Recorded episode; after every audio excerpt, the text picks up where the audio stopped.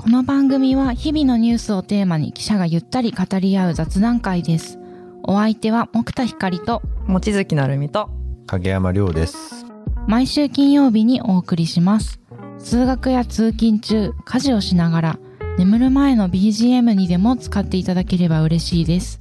それではお聞きください。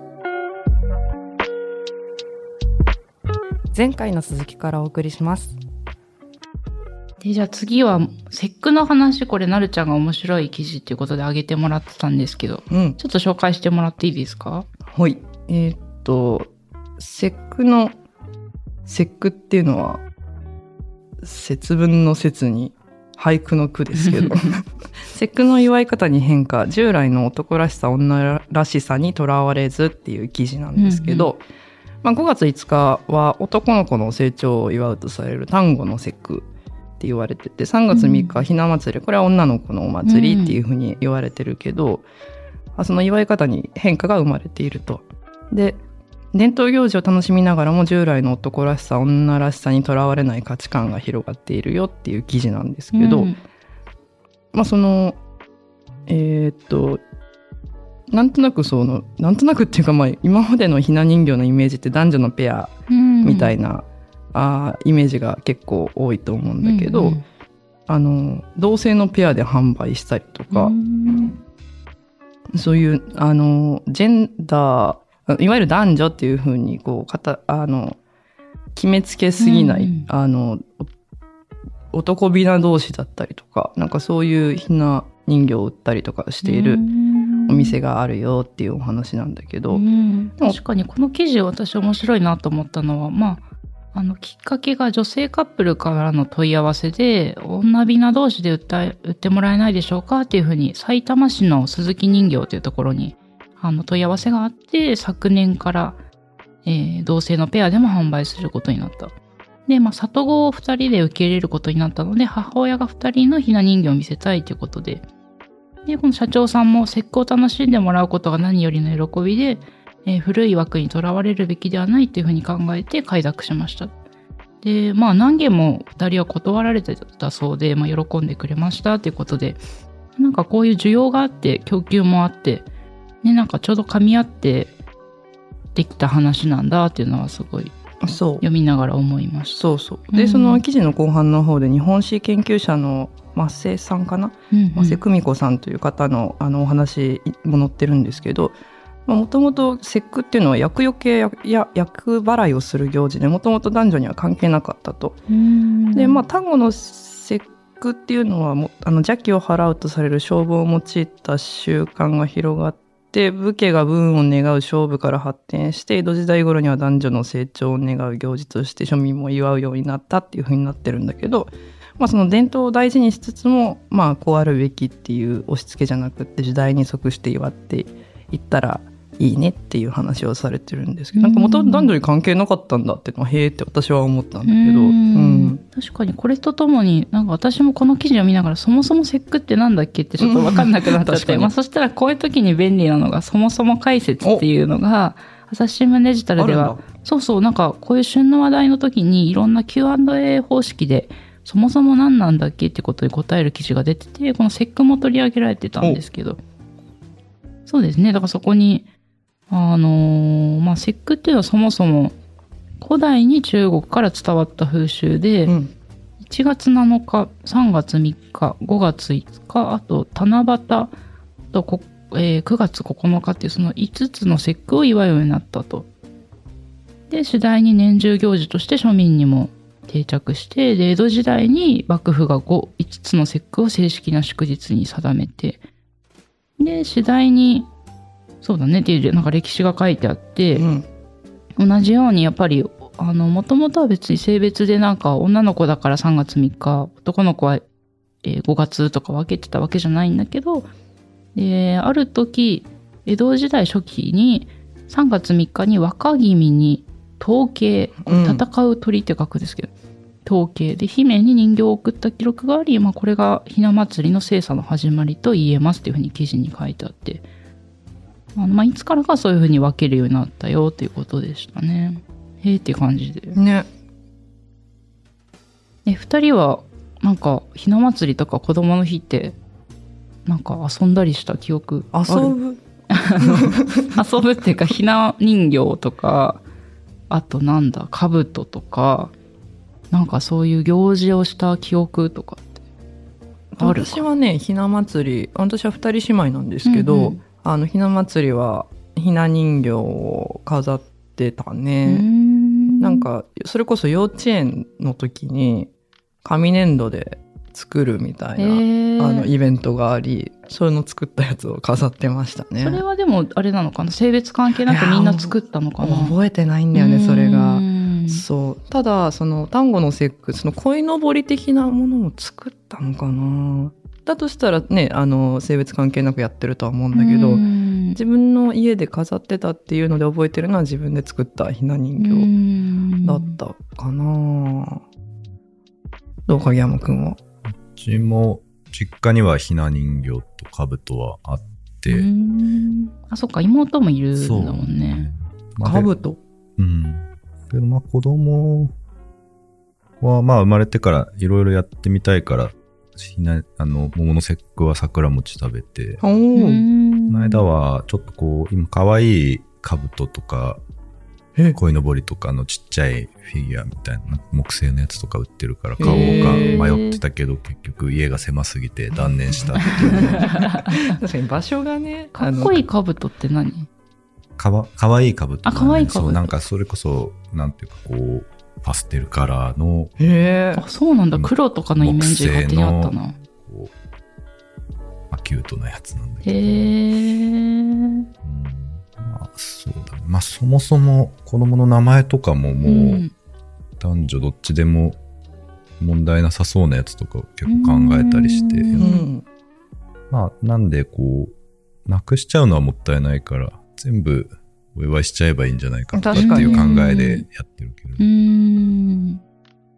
そうだね。桃の節句も端午の節句もそのそもそもその子供をお祝いするというか、あの元気で育ってねってうんいううん日に、だもんねもともとね。そうだね、うんうんうんうん。いや私もなんか記憶が全然なんかやったっけって感じで覚えてなかったんですけど、うん。この木に両親に聞いてみたらなんかすごいひな祭りの時はやってたらしくってそれこそ三姉妹だから人形を買ってくれてたみたいで、うん。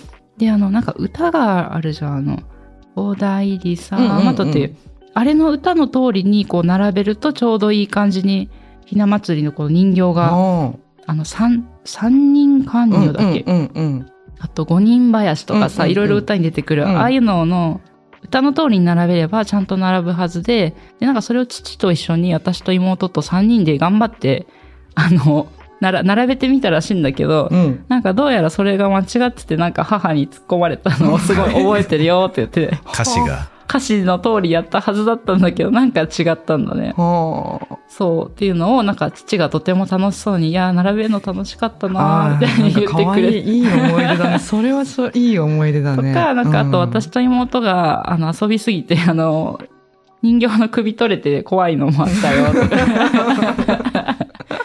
まあとにかくでも並べて遊ぶのがすごい楽しかったらしなるほどえということは、あのその、えー、と五人林までいるこうい。いるやつだったんだと思うね。じゃあ結構でかいねううんん。そうそうそうそう。へえまあでも確かにそれを聞いたらうっすら思い出して、うんなんかひし餅とかそういうちっちゃいセットを並べて遊ぶ。まあなんかままごとみたいな感じうんでちっちゃい人形を並べて遊ぶのがうん確か楽しかったような気がするなっていうのを思い出して。なんかその時は別にね、女の子らしさとかそういうことを考えたことなく、うんただただ人形遊びがうん。なんか楽しかったなっていう記憶が今回蘇ったかな。確かに小物が充実してるからね。そうそうそう。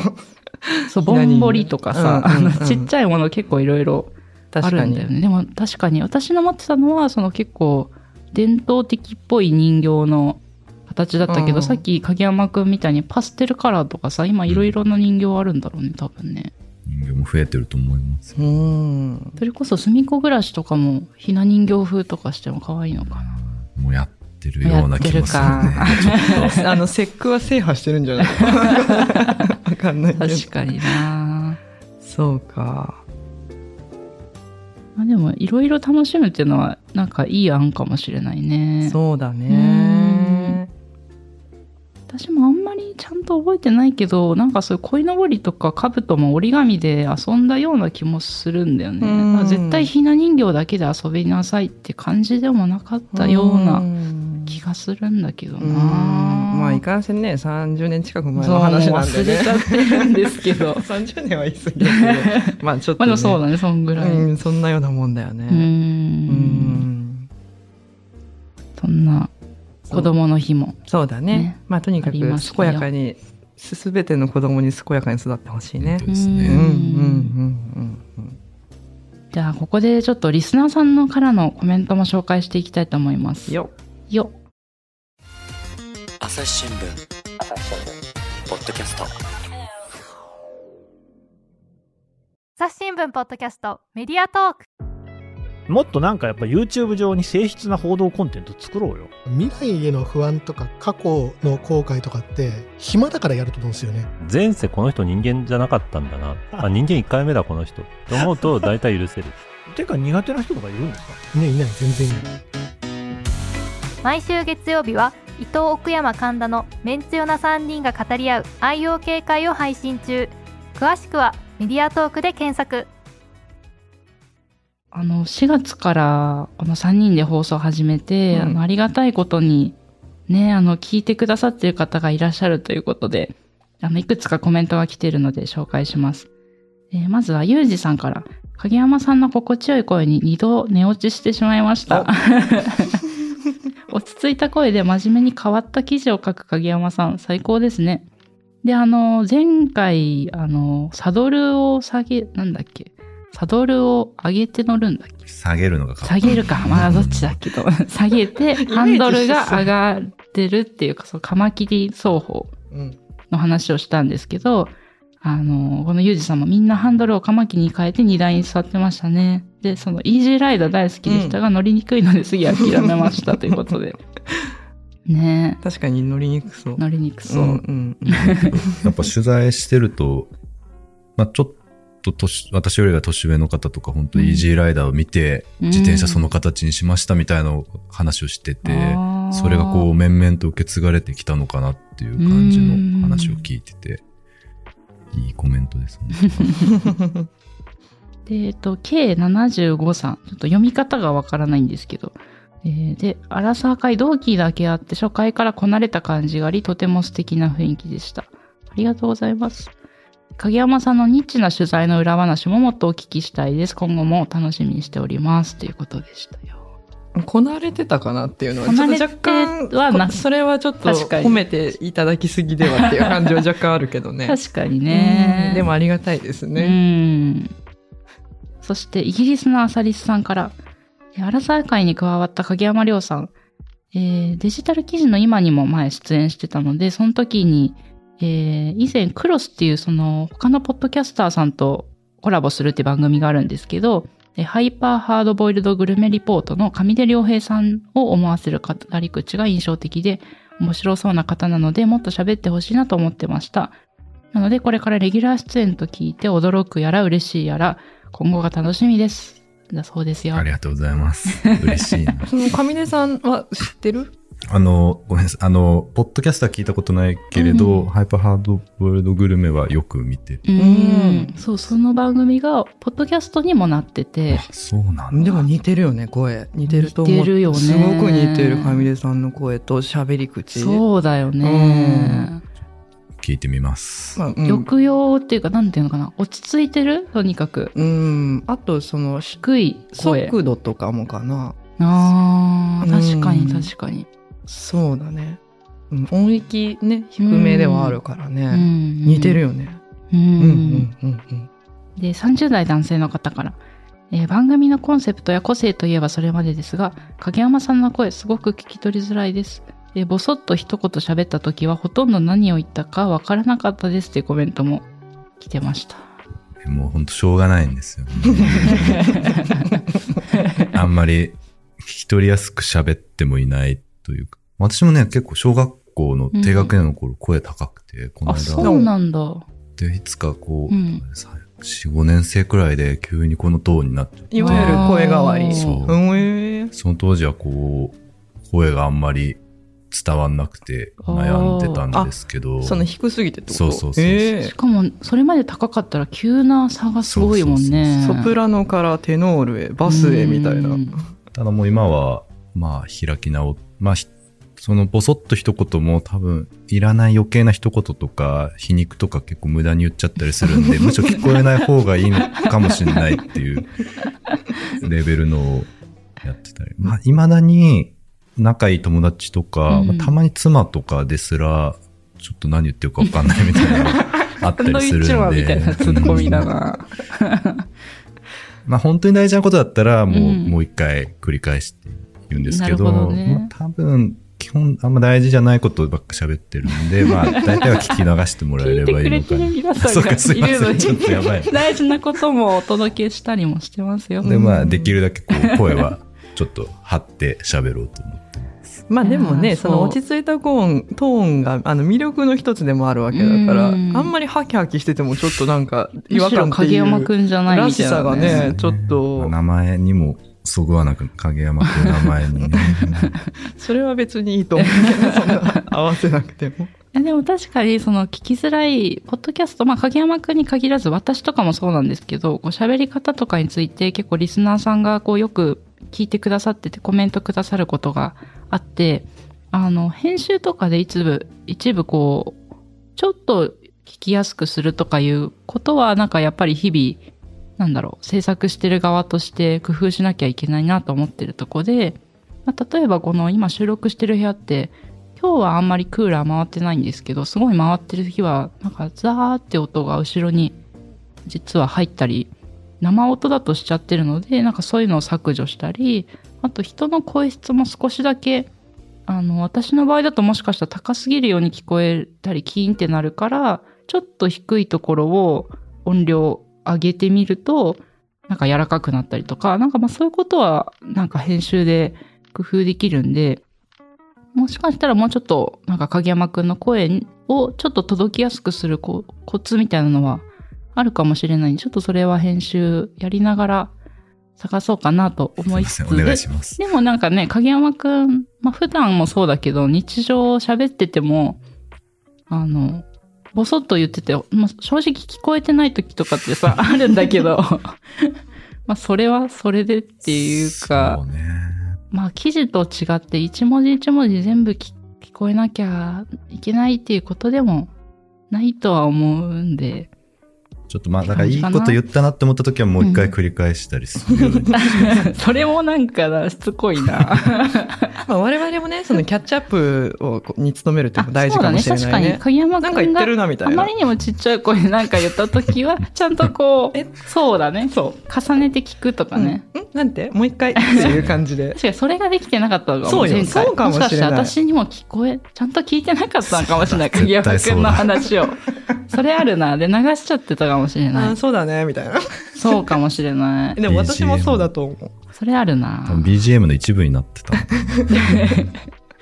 それはちょっと聞き手の私のそうよ問題、かそうよ、もしれない。そうよ。なるほどね。ね、それもあるかもしれない。学び。学び。そうだね。それ大事だね。うんうんうんうん。それ多分私とかも同じで、ボソッと言っちゃうこと、私も聞き返されること結構あるんだよな。なんか居酒屋とか、ガサガサしてるとこで喋ってると、声がちっちゃいのか、えーって言われること何度かあって、ううんん。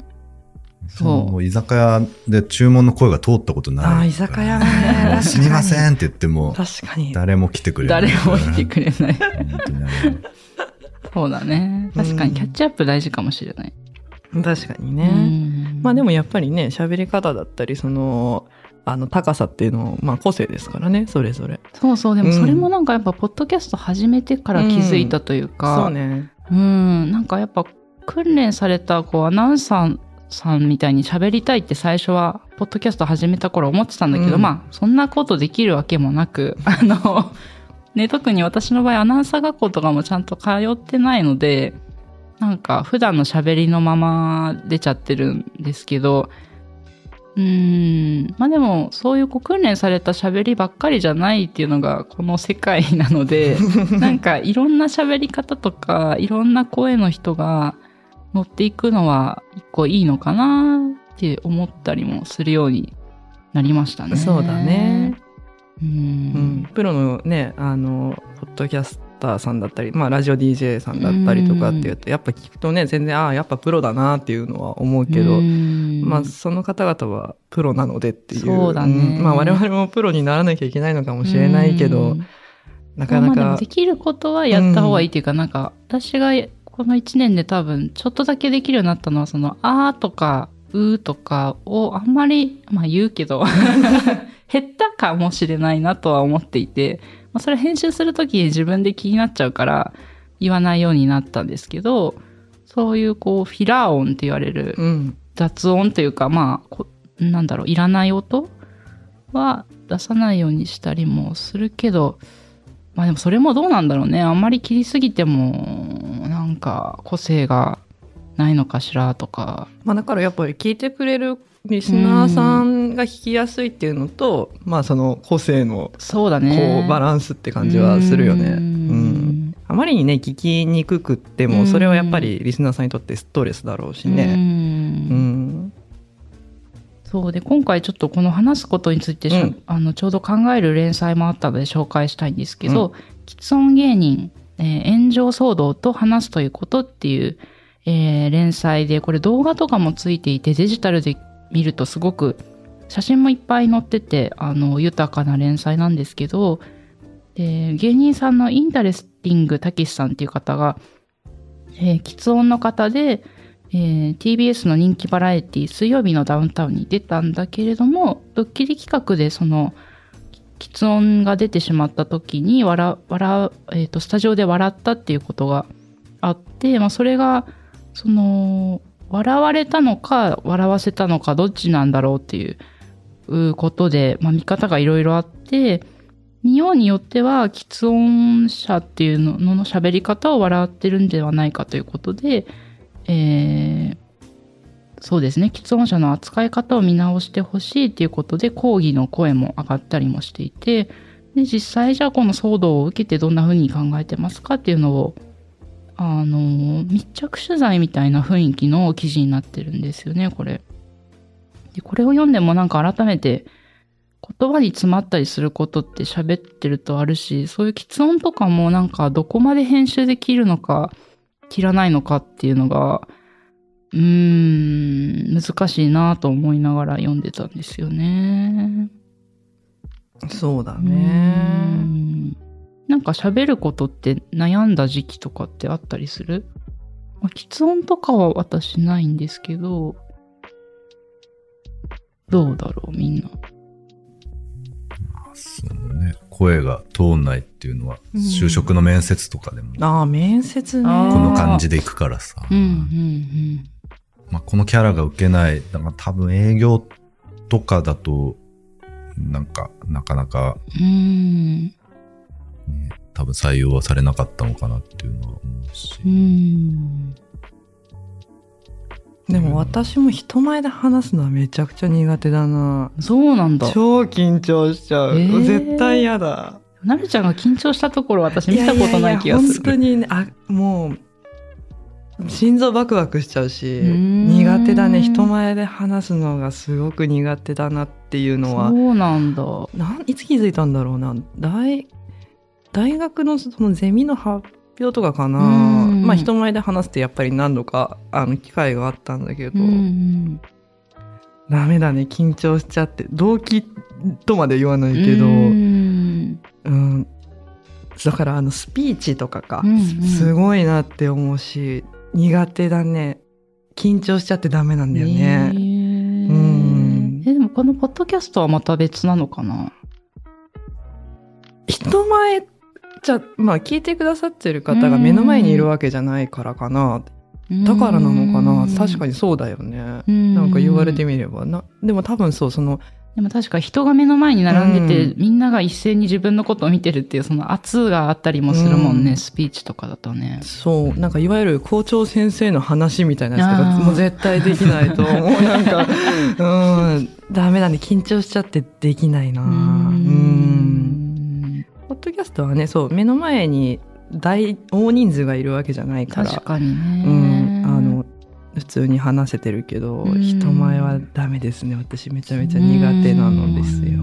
うん意外と人前は大丈夫なんですけど、ええそうなんだ。多分9割5分くらいの人は興味ないくて多分聞いてないだろうなって思って、うん好き勝手喋ればいいかな。あ、じゃあ実際なんかさ、まあわかんないけど、そういう場。そう、例えばなんか新入社員の説明会とか。多分、うん、それでまあ問題になったことはないから、へえ、うんそうなんだ。ちょっと聞こえてない人はいたかもしれない。まあまあ、それは。へえ、そうなんだ。まあでもそういう、いいね。なんか諦めって言ったらあれだけど、まあほとんどの人聞いてないんじゃないかっていうことから始めると緊張もほぐれるかもしれないね。そうそう自分に余裕が出てきて。確かに、あまりにも期待値が上がるとさ、なんか、うわ、みんなが私に注目して聞いてるわと思うとちょっとあれだけど、意外とそんなに、確かに自分も壇上の人の話聞くとき、あんま見てなかったり聞いてない場合あるよね。そうね。そんなもんだよって思えば、ちょっと気楽に喋れるかもしれないね。確かに。そうか、羨ましいな。うーん。あも多分、もっと成長すれば多分大丈夫。急になんか上から目線が まあそうだね。これは話し方とかよりその多分メンタルの話だと思うから、まあかかうん、私が今言ったのはうねん。そうそう。ちょっと、あの、ずれちゃったかもしれないけど。た私もなんかうっすらとした記憶なんですけど、なんか小中ぐらいの時に、なんかみんなと喋るのがちょっと苦手だ、まあ親友とか喋れるけど、なんかね、喋るのが苦手だった時期が多分あった気がするんだよね。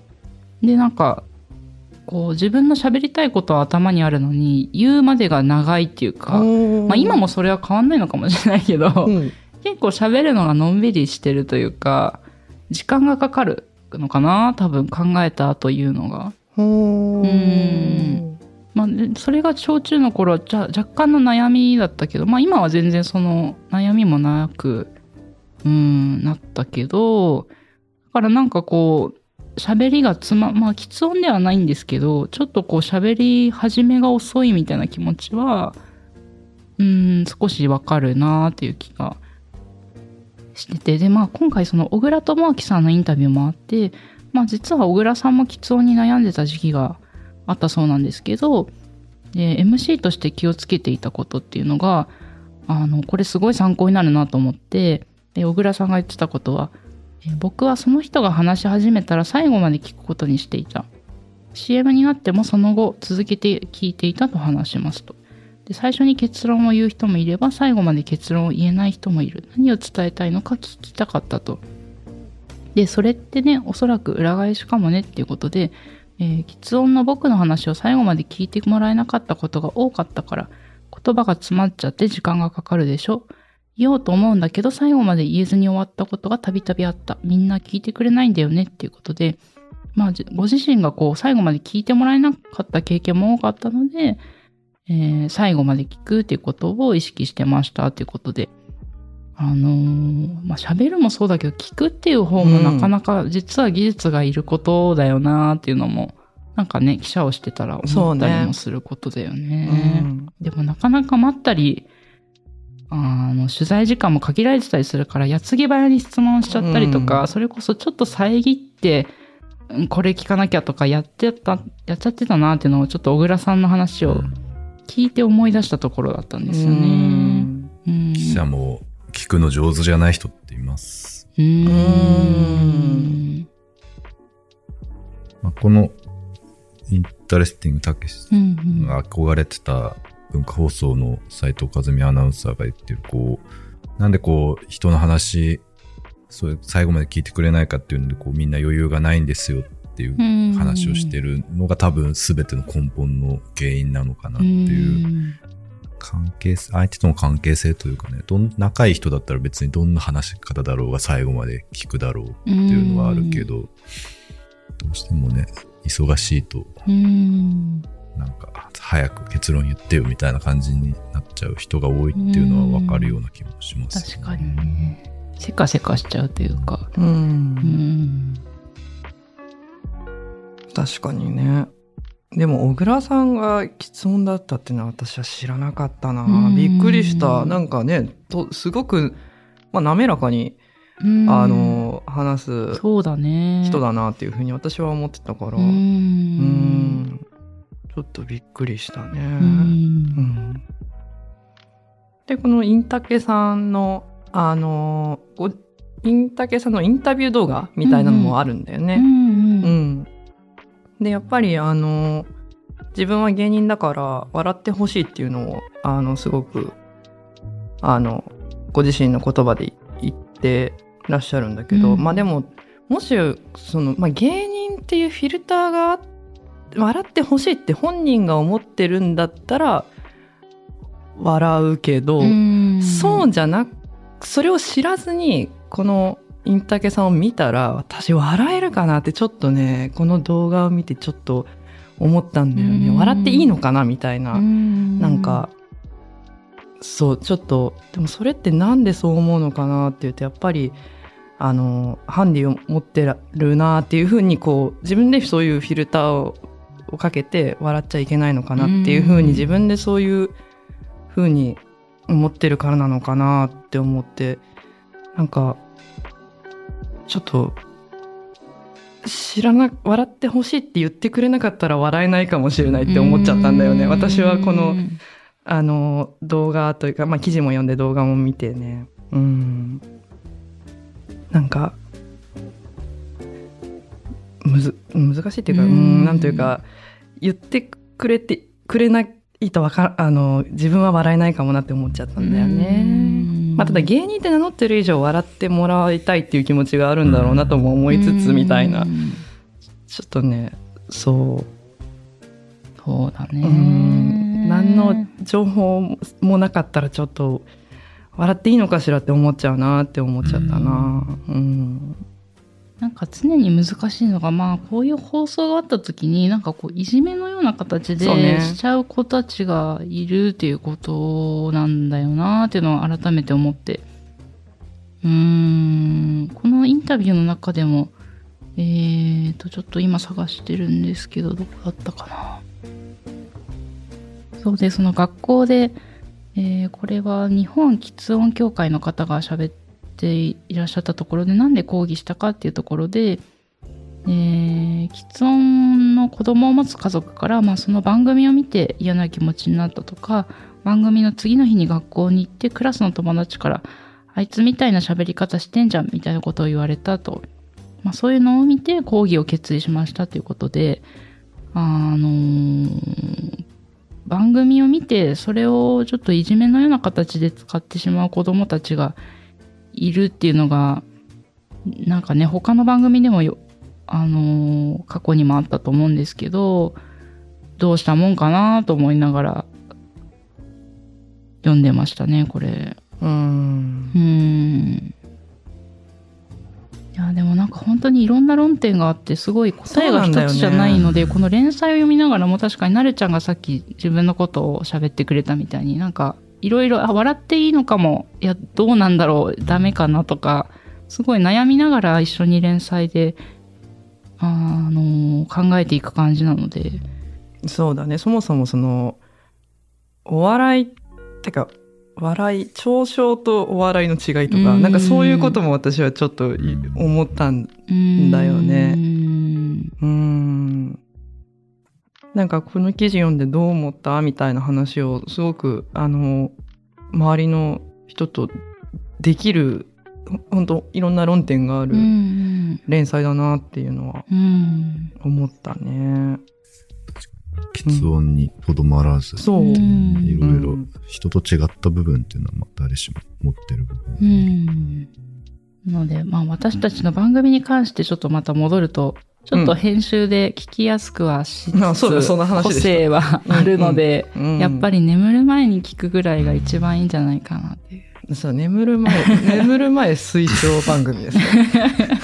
絶対朝起きては聞かない方がいい。そうだねなんかね二度寝したくなる。眠くなっちゃうかもしれないから、そうだね。眠る前にね、おうん聞きいただけたら良いかなと。うん。寝なアフタヌーンティ寝なが、ーとからでも寝ながらでも。寝ながら聞いてない。いやでもぜひあの気づいたことはいつでもあの、うんこんな風にしてあのお便りわざわざ送っていただけることはとてもありがたいので、ぜひこれからもあの生温かく見守っていただけたらと思います。お願いしまおす。願いします。じゃあ次の話題行きましょう。はい。えー次は、えージャニーズの話。これちょっと4月にだいぶ話題になっていて、まあ、今はね、少し忘れかけられているかもしれないタイミング5月なんですけど、えージャニーさんから性被害、元ジャニーズジュニ話はまだまだ続きますが、続きは次回にお届けします。この番組へのご意見やご感想を募集しています。概要欄のフォームからどしどしお送りください。